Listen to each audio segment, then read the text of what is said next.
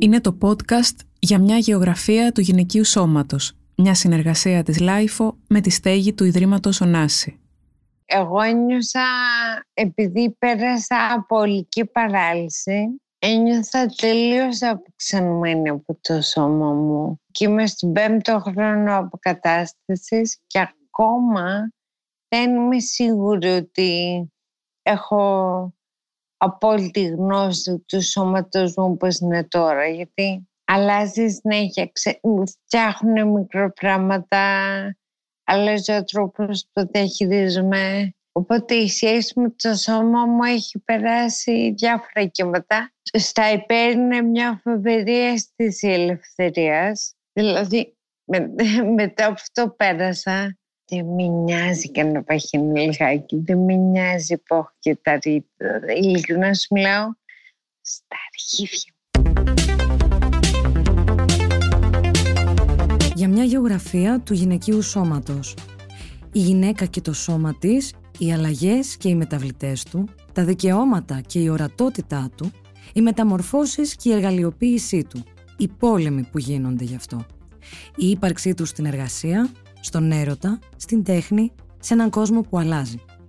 Είμαι η Χριστίνα Γαλανοπούλου και αυτή είναι μια σειρά podcast των θηλυκοτήτων της λάιφο για το σώμα μας, το όχημα με το οποίο πορευόμαστε στη ζωή. Για να μην χάνετε κανένα επεισόδιο της σειράς, ακολουθήστε μας στο Spotify, στα Apple και Google Podcasts. Είναι τα podcast της λάιφο.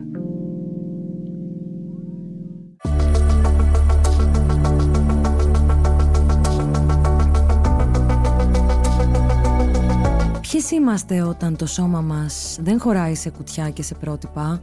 Ποιες είμαστε όταν γερνάμε, όταν αρρωσταίνουμε?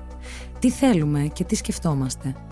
Πώς μαθαίνουμε να μας αγαπάμε σε κάθε μέγεθος και μετά από κάθε σύγκρουση με ανυποχώρητα εκδικητικά στερεότυπα που επιμένουν να μας θέλουν κάπως αλλιώς και όχι όπως είμαστε? Σε όλο το φάσμα του δυτικού κόσμου, αλλά και πέρα από αυτό, το γυναικείο σώμα συνθλίβεται για να χωρέσει στα σούπερ στενά όρια της ομορφιάς, του μεγέθους, του πώς αντιμετωπίζεται όταν γεννά, γερνά, ασθενή ή αδυνατή. Η Κατερίνα Βρανά, μία από τις πλέον αγαπητές και επιτυχημένες stand-up comedians, μιλά χωρίς αναστολές για το σώμα μετά από μια σοβαρή περιπέτεια υγείας. Για όσα λίγες τολμούν να πούν ανοιχτά, για μια μάχη που δίνει πρώτα η ψυχή και το μυαλό και μετά το σώμα. Ποιες είμαστε λοιπόν και πώς είμαστε όταν αρρωσταίνουμε ή όταν το σώμα μας αδυνατεί? Όταν ασθενείς σοβαρά, είσαι σύμπτυξη και συγχρόνως μισός σου εαυτός. Δηλαδή γίνεσαι τα πιο βασικά σου χαρακτηριστικά και είσαι και περισσότερο αυτός και λιγότερο αυτός σου συγχρόνως, αν γίνεται αυτό. Γιατί είναι μια σοβαρή αρρώστια, πολλά πράγματα δεν έχεις τη δύναμη να τα κάνεις. Συγχρόνως αυτά που έχουν μείνει είναι η πολλή ουσία του ποιος είσαι και πήγεσαι.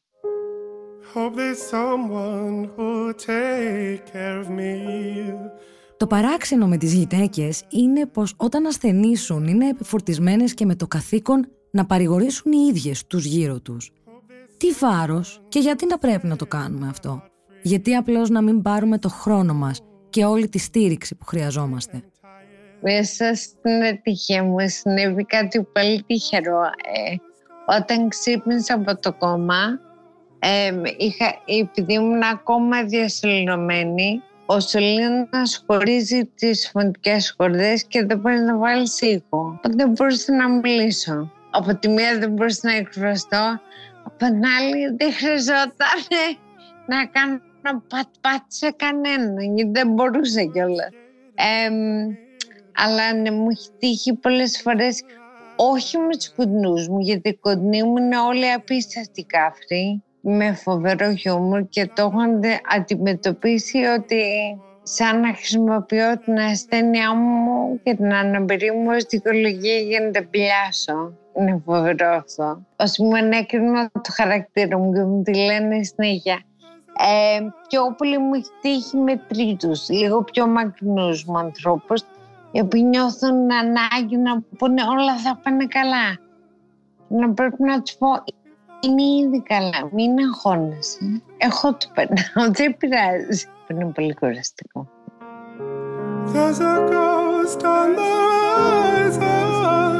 Και πώς μεταλλάσσεται η σχέση μας με το σώμα μας? Το αγαπάμε περισσότερο? Το βλέπουμε σαν ξένο? Θέλουμε να το προστατεύσουμε? Το λυπόμαστε και το θεωρούμε φυλακή? Ή κάτι άλλο απελευθερωτικό συμβαίνει? Εγώ ένιωσα, επειδή πέρασα από ολική παράλυση, ένιωσα τελείως αποξενωμένη από το σώμα μου. Και είμαι στον πέμπτο χρόνο αποκατάστασης και ακόμα δεν είμαι σίγουρη ότι έχω απόλυτη γνώση του σώματος μου όπως είναι τώρα, γιατί αλλάζεις συνέχεια, ξε... φτιάχνουν μικροπράγματα, αλλάζω τρόπους που το διαχειρίζομαι. Οπότε η σχέση με το σώμα μου έχει περάσει διάφορα κύματα. Στα υπέρ είναι μια φοβερή αίσθηση ελευθερίας. Δηλαδή με... μετά από αυτό πέρασα. Δεν με νοιάζει και να παχύνει λιγάκι, δεν με νοιάζει που έχω και τα ρήτα. Ειλικρινά σου μιλάω, στα αρχίδια μου, στις οθήκες μου. Μου έχει φύγει πολύ αυτό το... Μάλλον με έκανε να συνειδητοποιήσω πόσο καθημερινό άγχος ήταν η εμφάνισή μου παλιά. Και τώρα δεν με νοιάζει. Δηλαδή, πάτε, είμαι άτομο που... Μπορείς να με πεις και κοκέτα, μ' αρέσει να προσέχω τον εαυτό μου, μ' αρέσει τον δεξισουάλα, ασχολούμαι τα ρούχα. Τώρα μπορώ και φοράω δώδεκα που τα τακούνια χωρίς να περνάνε τα πόδια μου, γιατί σηκώνομαι, τα λιώνω. Ε, αλλά συνειδητοποιώ τώρα πόσο ένιωθα ότι το σώμα μου έπρεπε να είναι το καλύτερο που μπορούσε να είναι, ανά πάσα στιγμή. Και από τότε παρόσα, αυτό που νοιάζει είναι να είμαι υγιής. Και δεν πειράζει να έχω μερικά κιλά παραπάνω, μερικά κιλά πιο κάτω ή να έχω κυταρίτιδα. Γελάω πάρα πολύ με την κυταρίτα, γιατί να ήμουν στο νοσοκομείο, αλλά μια και σχεδόν πέθανα. Να μην κάνουμε και μια λιπανάρροφη, σε κάνω μπουτάκι. Μια και είμαι εδώ, μια και είμαι εδώ, να μην το φτιάξουμε λίγο. Και επίσης συγχύσε, γιατί το σώμα μου ξέχασε να περπατάει, να κουνάει, να μιλάει, αλλά περίοδο μικρονία και κεταρίτα τα θυμάται μια χαρά. Δεν ξέχασε τίποτα. Οπότε, ναι, εκνευρίστε. Και τσακωθήκαμε το σώμα μου αρκετές φορές μέσα αυτά τα πέντε χρόνια. Αλλά είναι πολύ καλούλη. Με έχει στηρίξει πάρα πολύ. Έχω μάθει να το αγαπάω. Με κράτησε ζωντανή. Έκανε αυτό που πρέπει να κάνει ένα σώμα, που είναι να με κρατήσει ζωντανή και να με επιτρέψει να ζήσω τη ζωή μου. Και από τότε το αγαπάω ένα τσίκ παραπάνω και δεν το καταπιέζω. Αν θέλει να φάει πίτσα, θα φάει πίτσα. Γιατί το αγαπάω και είναι φίλη μου.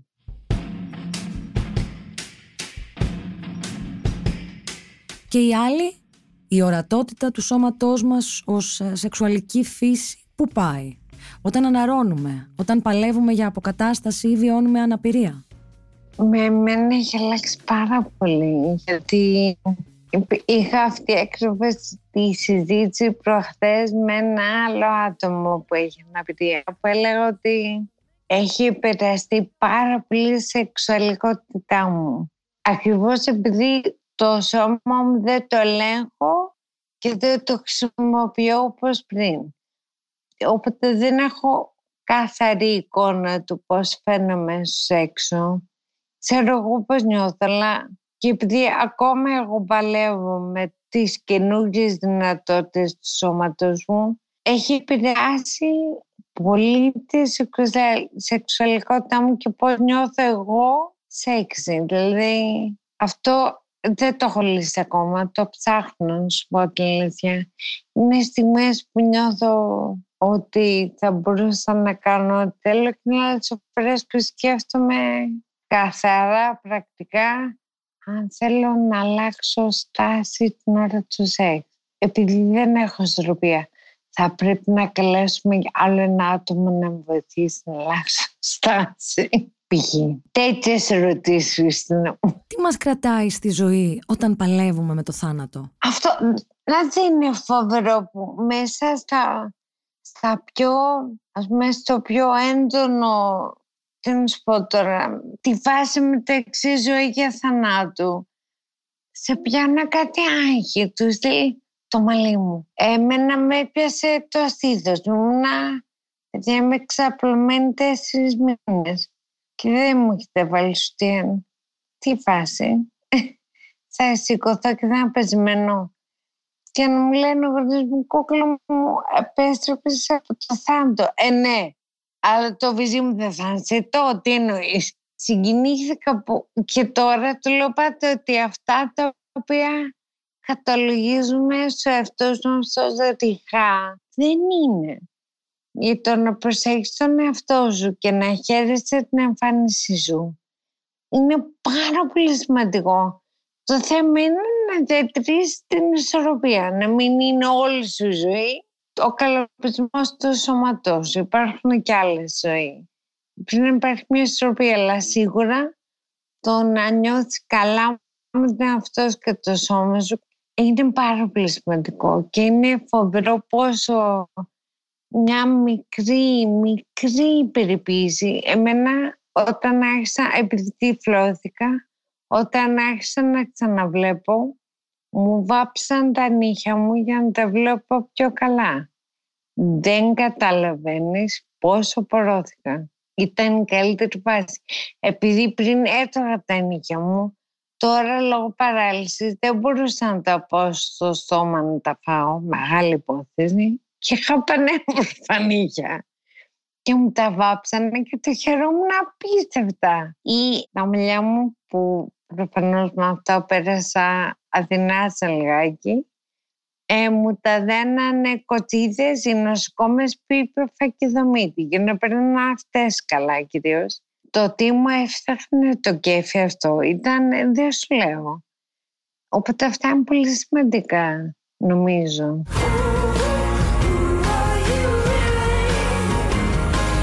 Η Κατερίνα με χιούμορ, τρυφερότητα και αγάπη έχει ένα μήνυμα για όσες παλεύουν εκεί έξω με ένα σώμα που ασθενεί.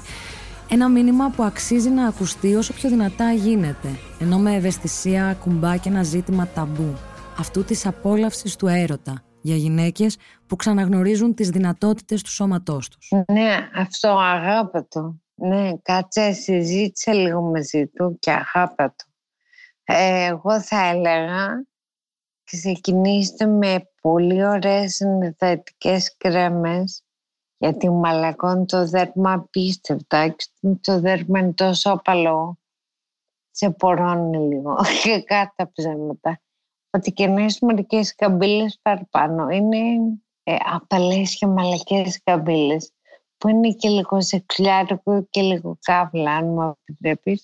Οπότε εγώ θα έλεγα ξεκινήστε να απλώνετε ενδυτικές κρέμες, γιατί έτσι ξαναγνωρίζεις το σώμα σου. Χέρια, πόδια.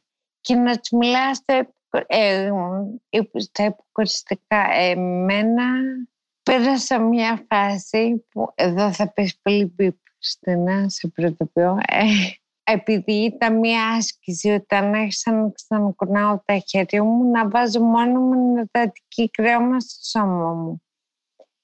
Και ξεκίνησε και έλεγα «Γεια σου πατσίτσα, γεια σου γαμπίτσα, γεια σου πουτάκι, ού, το μουνάκι μου το καλά, γεια σου κλαδάκι, γεια σου».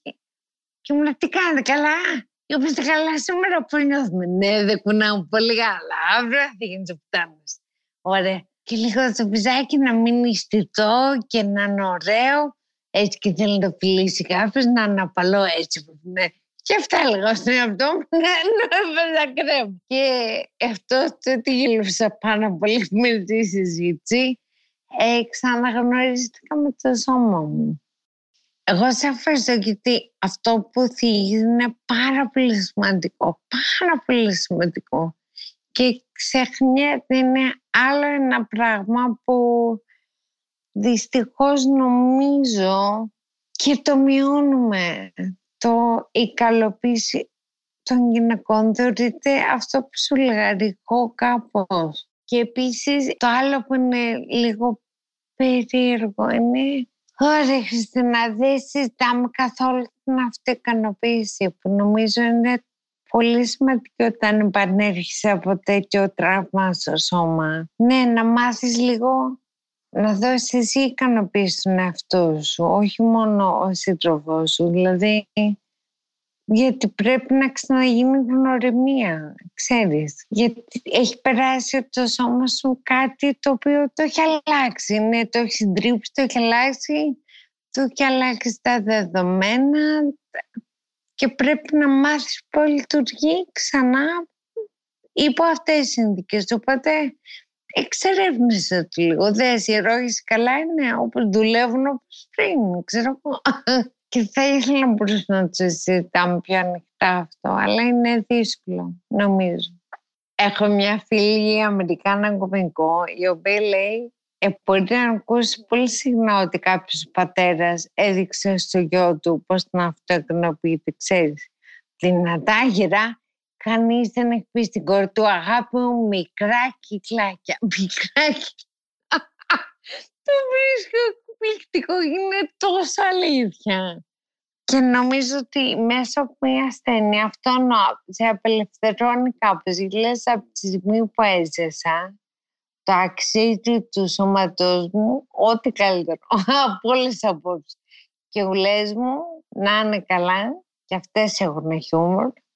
Οι ουλές μου έχω μία κάθετη και από κάθε πλευρά μία οριζόντια. Οπότε είναι σαν να έχεις ζωγραφίσει κάποιες μύτη και ματάκια πάνω στην κοιλιά μου. Και τι σου λέω τώρα, και πιο κάτω είναι το bikini line που κάνει λίγο σε γενάκι. Οπότε έχεις κάποιον με γενάκι που γελάει κάτω από την κοιλιά μου. Είναι πολύ χαριτωμένο.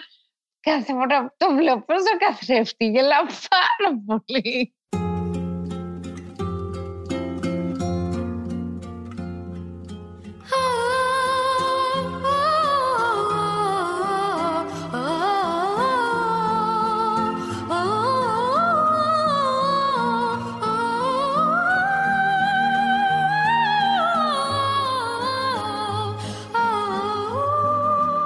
Και ενώ παλεύουμε με τον χρόνο και με τα στερεότυπα, και ενώ για τις γυναίκες η σχέση με το σώμα τους πολύ συχνά μοιάζει με κούρσα που πρέπει να προλάβει τη γονιμότητα, τις ρητίδες, την κόπωση, η καθηγήτρια ψυχολογίας και συγγραφέας Φωτεινή Τσαλίκογλου εξηγεί το πόσο ο αντικατοπτρισμός μας στον καθρέφτη ή στα μάτια των άλλων μπορεί πολύ εύκολα να γίνει φυλακή.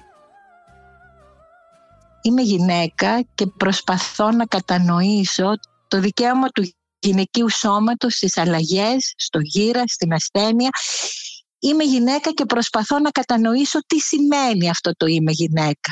Ένα πλαίσιο, μια τάξη πραγμάτων, ο τρόπος που μεγάλωσα, τα παιδικά μου βιώματα, ένα διευκολυντικό ή όχι περιβάλλον, ο τρόπος που κρατήθηκα από μια μητρική αγκαλιά, ο τρόπος που καθρεφτίστηκα σε ένα ονειροπόλο μητρικό και όχι σε ένα άδειο βλέμμα, και ίσως να είπα, καλό είναι αυτό που βλέπω.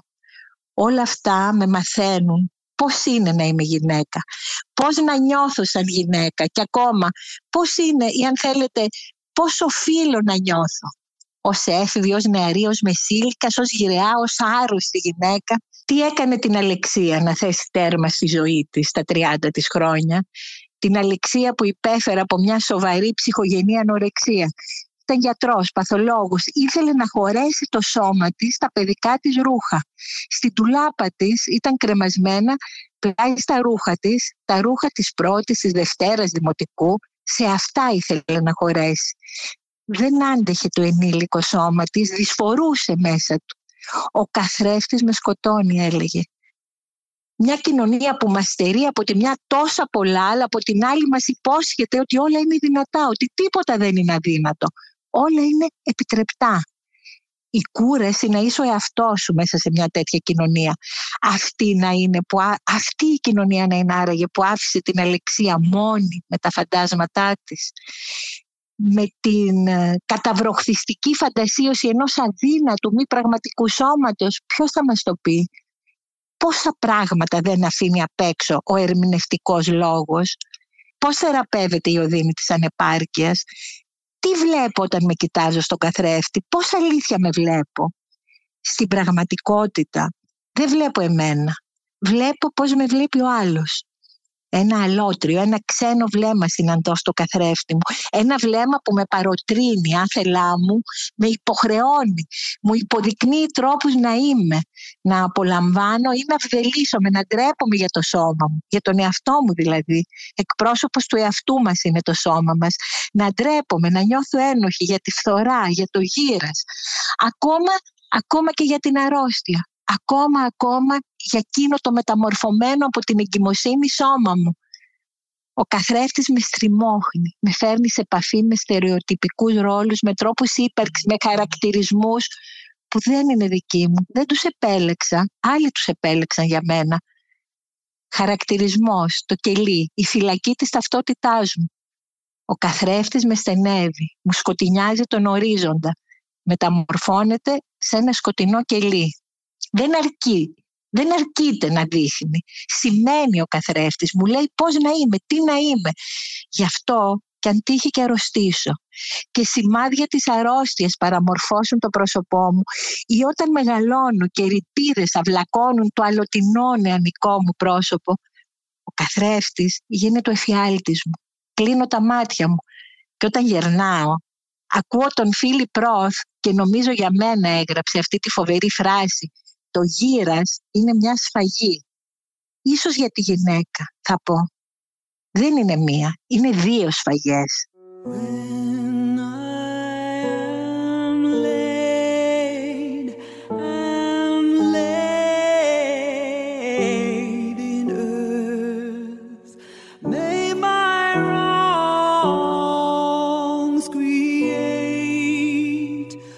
Γιατί τέτοιο μίσος για το γύρας, γιατί έχουμε τόσο πολύ ταυτίσει την ασχήμια με την προχωρημένη ηλικία και γιατί κυρίως οι γυναίκες παλεύουν με αυτήν. Γιατί οι γυναίκες μετά τα σαράντα εξαφανιζόμαστε από τη δημόσια σφαίρα όπως καταγγέλουν τόσες και τόσες ηθοποιοί. Γιατί κυρίως το γυναικείο σώμα είναι τόσο ταυτισμένο με τα νιάτα, την υγεία, την ομορφιά. Γιατί δεν του επιτρέπεται καμία άλλη κατάσταση και κάθε μεταμόρφωσή του αντιμετωπίζεται με αποστροφή. Στη γλυπτοθήκη του Μονάχου βρίσκεται ένα μαρμάρινο ρωμαϊκό αντίγραφο του Δευτέρου π.Χ. αιώνα. Ονομάζεται «Η μεθυσμένη γραία». Μια γυναικεία μορφή σε βαθύ, βαθύτατο γύρας, εικονίζεται καθιστή να κρατά ε, στα χέρια της ένα λαγίνι με κρασί, φοράει χιτώνα στερεωμένο με πόρπες, ένα εξαίσιο έργο που απομακρύνεται από τον ιδεαλισμό της κλασικής περίοδου, δίνει έμφαση στο ρεαλισμό, στο, στο ευμετάβλητο του κόσμου και του ανθρώπινου σώματος. Εντυπωσιάζει η επιλογή της ηλικίας, το βαθιά σκαμμένο από το χρόνο πρόσωπο, το υψωμένο άδειο βλέμμα σαν οικεσία, οικεσία σε κάτι που έχει οριστικά χαθεί στη νεότητα. Ομολογώ μια αυθόρμητη σκέψη που ήλθε στο μυαλό μου όταν το αντίκρισα αυτό το γλυπτό. Θεέ μου, είπα, τι ασχήμια. Ναι, στο νου μου ήλθε η λέξη ασχήμια για ένα υπέροχο, πανέμορφο, συγκλονιστικό γλυπτό. Μα τι άλλο, ήμουν κι εγώ φυλακισμένη στο στερεότυπο μιας τάξης πραγμάτων που ταυτίζει το κάλος με το καλό, την ομορφιά με την νεότητα, το γύρας με την ασχήμια. Τη σκέψη αυτή από μόνη της, πώς να το κάνουμε, γεννά θλίψη, θλίψη. Γιατί η γυναίκα που χάνει τα μαλλιά της από χημειοθεραπεία νιώθει αυτή την απώλεια, ακόμα και αν είναι προσωρινή, σαν μια αυτοεπίθεση στην, στην αυτοεκτίμησή της, η εικόνα της, το φαίνεστε, είναι ο εαυτός της όλος. Στην εικόνα αυτή παίζεται και χάνεται το παιχνίδι της ζωής της. «Όχι τα μαλάκια μου», έλεγε η Κατερίνα, «πώς θα με κοιτάξω μετά στον καθρέφτη, δεν θα είμαι εγώ, θα είναι κάποιος άλλος». Και, και άραγε η περούκα, η περούκα θα είμαι εγώ, η συγκάλυψη, το μασκάρεμα θα είμαι εγώ, αναρωτιέται με οδύνη. Η αρρώστια, ακόμα κι αν θα είναι προσωρινή και η επιστήμη χαρίζει πλέον την ευλογία της γιατριάς, σε τόσες πολλές καταδικασμένες πριν λίγα χρόνια αρρώστιες, όμως ακόμα και μια προσωρινή αλλίωση του σώματος, ακόμα και αυτή η ευλογημένη γέννα με το φούσκωμα της κοιλιάς, με τη μεταμόρφωση του σώματος, είναι σε θέση να ταράξει τον γυναικείο ψυχισμό και να λειτουργήσει σαν ένα ναρκισιστικό πλήγμα. Ε, η άνθηση της διαδικτυακής κουλτούρας τα έκανε βέβαια όλα αυτά πολύ πιο δύσκολα. Η κοινωνία μας, η δυτική κοινωνία, εξομοιώνει τη γυναική ομορφιά με την νεανικότητα και το αδύνατο σώμα. Κολυμπάμε σε ένα διαδικτυακό σύμπαν. Εκεί όπου βασιλεύουν σχεδόν αποκλειστικά, είναι κλισέ να το πούμε, αλλά είναι τόσο αλήθεια. Εκεί λοιπόν όπου βασιλεύουν σχεδόν αποκλειστικά στερεότυπα ομορφιάς που δεν θυμίζουν σε τίποτα την εικόνα μιας πραγματικής γυναίκας, μιας μεσήλικας ας πούμε, πόσο μάλλον μιας γυραιάς γυναίκας, γιατί υπάρχουν και αυτές. Στο πλασματικό και υπερπραγματικό αυτό σύμπαν, η γυναική ομορφιά, για να μην πω η ίδια η γυναική ύπαρξη, στηρίζεται στην άρνηση του γύρατος, της φθοράς, της αρρώστιας. Πόσο δύσκολο, πόσο κάποιες φορές σχεδόν ανέφικτο μοιάζει να είναι για μια γυναίκα να αποδέχεται σήμερα την έλλειψη, τη φθορά, την οδύνη της αρρώστιας ή του γύρατος. Έτσι κι αλλιώς υπάρχει τον υπενθές. Τον υπενθές είναι το μυστικό γνώρισμα της εποχής μας. Ο καθρέφτης μας αντλεί τη δύναμη του από αυτό το γνώρισμα. Το έχω πει πολλές φορές. Ζούμε σε μια νηπενθή εποχή, μια ωραία ομηρική λέξη των νηπενθές, από το αρνητικό νη και το πένθος. Όχι πένθος, νηπενθές, αυτό που διώχνει τη λύπη. Είναι αυτό το γλυκό βότανο που ρίχνει η ωραία Ελένη στο ποτό του Τηλέμαχου για να απαλύνει τη λύπη του, να γλυκάνει τον πόνο του. Ένα παυσί λοιπόν των νηπενθές που διώχνει κάθε έγνοια, κάθε στεναγμό. Έχω ονομάσει την κοινωνία μας νηπενθή. Χάνεται έτσι η ευκαιρία που είχαμε να μεταμορφώσουμε την καταστροφή που κουβαλάει κάθε κρίση, και δόξα τω Θεώ η μία κρίση διαδέχεται την άλλη. Χάνουμε έτσι την ευκαιρία να μεταμορφώσουμε λοιπόν την καταστροφή που κουβαλά κάθε κρίση σε ευκαιρία, σε μια άλλη θέαση, σε μια αναπλησίωση της ζωής. Το τίμημα λοιπόν που έχουμε να, κατα... να καταβάλουμε για την ευτυχολογία είναι βαρύ, εξορίζοντας με κάθε τρόπο τη θλίψη ή τη μελαγχολία από τη ζωή μας. Χάνουμε κάτι από την ίδια μας την ύπαρξη. Χάνουμε κάτι από την ακτινοβολία αυτής της, της αρχαίγονης σκοτεινής ύλης που είναι η θλίψη, και είναι έναν απόσπαστο κομμάτι κάθε σκέψης, κάθε δημιουργίας. Η ανθρώπινη ύπαρξη σημαίνει εμπειρία αυτής της μελαγχολίας και μια ζωτική ικανότητα να την ξεπερνάμε. Έχει κάτι το παραφύση, θα πω, κάτι το απάνθρωπο, δεν θα διστάσω να το πω. Αυτή η σχεδόν μανιακή αποφυγή της θλίψης με κάθε μέσο, με κάθε τρόπο. Αυτή η βιομηχανία της ευτυχίας, αυτά τα προϊόντα της παγκοσμιοποιημένης ευτυχίας. Η ευτυχία όπως την εννοούμε σήμερα κλέβει κάτι από τη ζωντάνια, τη διορατικότητα της ζωής μας. Θα πω το ίδιο και για τη γυναικεία ομορφιά. Ο καταναγκασμός στην αποδοχή μιας αψεγάδιας της αγέροχης γυναικείας ομορφιάς, ενός αψεγάδιας του σώματος, κλέβει κάτι από τη χαρά της ζωής. Η γεωγραφία του γυναικείου σώματος, ο χάρτης της ψυχής μας. Ο, ο ψευδής εαυτός προφανώς και ευνοείται από το κοινωνικό πλαίσιο, αλλά και από το εδώ και το τώρα, το τρέχον δηλαδή, το παρόν, τροφοδοτείται και από ό,τι παραμένει ψυχικά ενεργό από το μακρινό παρελθόν μας, από τη σχέση με το πρώτο αντικείμενο αγάπης τη ζωή μας, με τη μητέρα. Να είσαι καλή και θα σε αγαπάω, λέει η μαμά. Να είσαι καλή για να σε αγαπάω. Ένας εαυτός επίμονα προσανατολισμένος στις ανάγκες του άλλου. Ένας εαυτός δηλαδή που γίνεται αυτό που περιμένει ο άλλος να γίνει. Γιατί μόνο έτσι, ως απόλυτα παραδομένος στις ανάγκες του άλλου, μόνο έτσι πιστεύει, μόνο έτσι έμαθε να πιστεύει ότι μπορεί να γίνει αγαπητός, αποδεκτός. Μιλάμε για την ομορφιά, για την αψεγάδια στη ομορφιά, και όμως έχω την αίσθηση ότι η Αφροδίτη, για παράδειγμα της Μήλου, δεν θα ασκούσε τη διαχρονική γοητεία που ασκεί αν δεν ήταν ακροτηριασμένη. Το θράψμα είναι πιο δυνατό από το όλο. Το θράψμα γνωρίζει όλα όσα η ενότητα μέσα στη πλασματική της επάρκεια αγνοεί. Το θράψμα είναι η, επενθύ, η υπενθύμηση μιας ενότητας των πραγμάτων που μόνο ως φαντασίωση υπάρχει στο μυαλό μας. Η φθορά καθρεφτίζει καλύτερα την πραγματικότητα που ζούμε, εφήμερη, αποσπασματική, κατακερματισμένη, σε αναζήτηση σε σταθερών που δεν υπάρχουν, σε αναζήτηση μιας ολότητας που δεν υπήρξε ποτέ.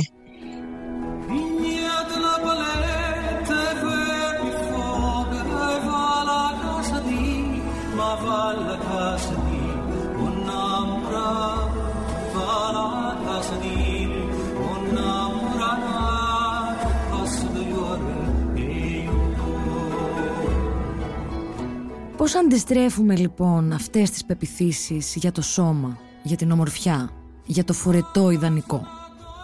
Για αυτή τη χαμένη ολότητα, για, για αυτή την ομορφιά του θραύματος θα μιλήσει και πάλι η γυναίκα. Και να πω κάτι, θα μπορέσει να μιλήσει ξανά η γυναίκα. Αυτή τη γυναίκα ονειρεύομαι. Θέλω να πω κάτι.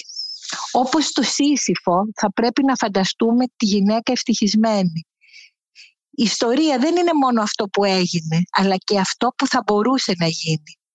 Ακούστε λοιπόν ένα γράμμα που ίσως ένα γράμμα που έχει γράψει ιστορία. Λέει λοιπόν το γράμμα. Το γράμμα αυτό το έστειλε μία γυναίκα προτού θέσει τέρμα στη ζωή της. Αγαπημένα μου, είμαι βέβαιη πως και πάλι τρελαίνομαι. Νιώθω πως δεν μπορούμε να αντιμετωπίσουμε ακόμη μια τέτοια φοβερή κατάσταση. Αυτή τη φορά δεν θα συνέλθω. Ακούω φωνές, δεν μπορώ να συγκεντρωθώ. Έτσι λοιπόν κάνω αυτό που νομίζω πως είναι καλύτερο να γίνει.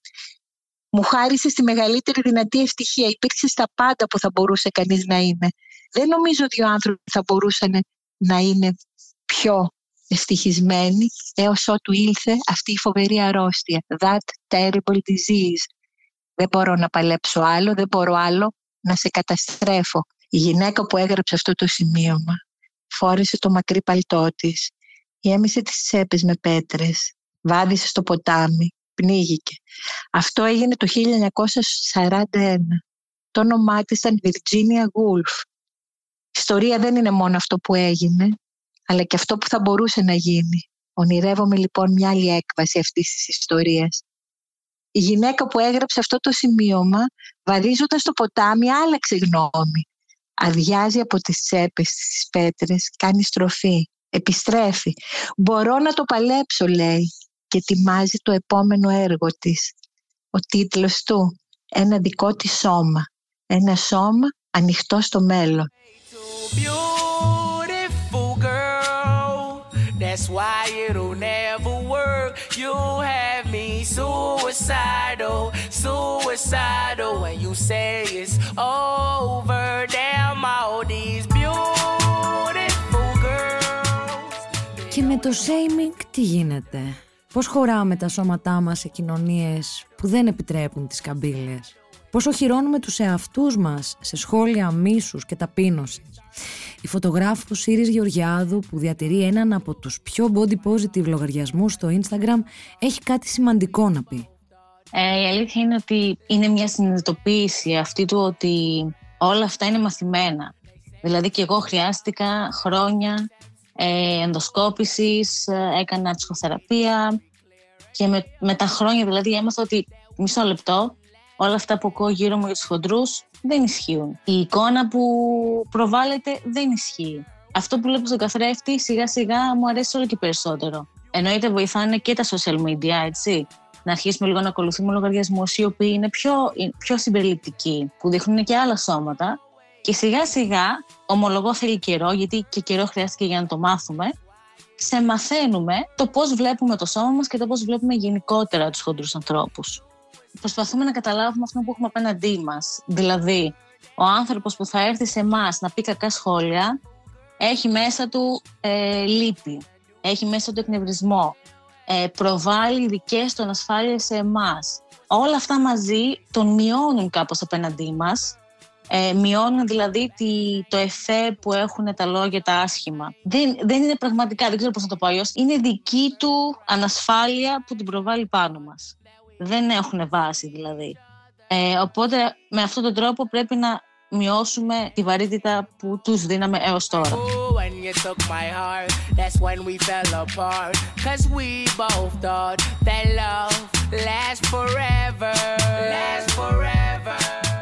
Τι οδήγησε την ίδια ωστόσο σε μια τέτοια αλλαγή φιλοσοφίας ζωής?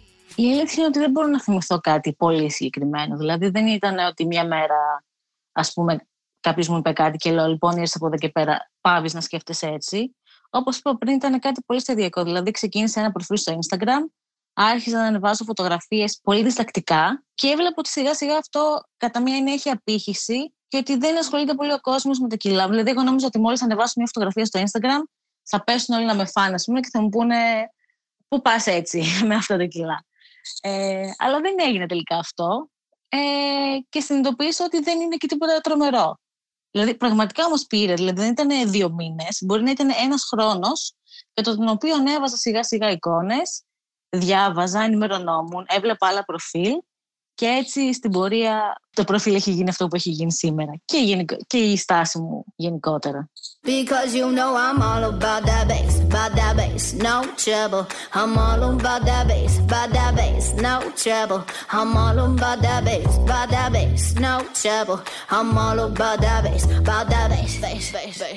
Πόσο ειλικρινές όμως είναι το body positive κίνημα και πόσο οι εταιρείες ένδυσης το αγκάλιασαν με πραγματική αλήθεια και όχι από συμφέρον? Τι πραγματικά ισχύει?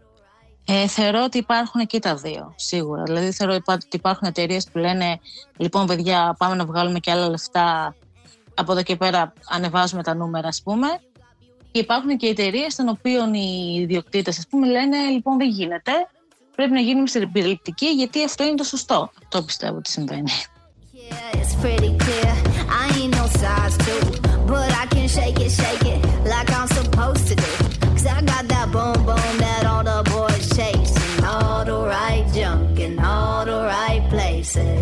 Τι θα συμβούλευε η ίδια ένα κορίτσι που αντιμετωπίζει bullying για τα κιλά και το σχήμα του σώματός της? Λοιπόν, αρχικά πρέπει να αποδεχτούμε πλέον ότι τα social media είναι ένα τεράστιο κομμάτι στην αυτοεικόνα μας πλέον. Δηλαδή μας επηρεάζει εξαιρετικά πολύ. Οπότε νομίζω ότι θα της έλεγα να, να αλλάξει το τι ακολουθεί στα social media. Δηλαδή να βρει λογαριασμούς με τους οποίους ταυτίζεται καλύτερα, να βρει, βρει λογαριασμούς οι οποίοι την εμπνέουν και όχι να την κάνουν να νιώθει λιγότερη. Και από εκεί και πέρα, αυτό που είπα και πριν, ότι οποιοδήποτε σχόλιο γίνεται τριγύρω μας, ε, γίνεται από άνθρω, ανθρώπους ανασφαλείς που προβάλλουν τη, τα προβλήματά τους πάνω μας. Νομίζω αυτά τα δύο θα, θα έλεγα σε μια μικρή κοπέλα. Και η αλήθεια είναι ότι πολλές μικρές κοπέλες μου στέλνουν μηνύματα και στο Instagram και με ρωτάνε ακριβώς αυτό. Είναι δηλαδή ένα πραγματικό πρόβλημα. Είμαι η Χριστίνα Γαλανοπούλου και αυτό ήταν ένα επεισόδιο της σειράς podcast των θηλυκοτήτων της λάιφο για μια γεωγραφία του γυναικείου σώματος. Για να μην χάνετε κανένα επεισόδιο της σειράς, ακολουθήστε μας στο Spotify, στα Apple και Google Podcasts.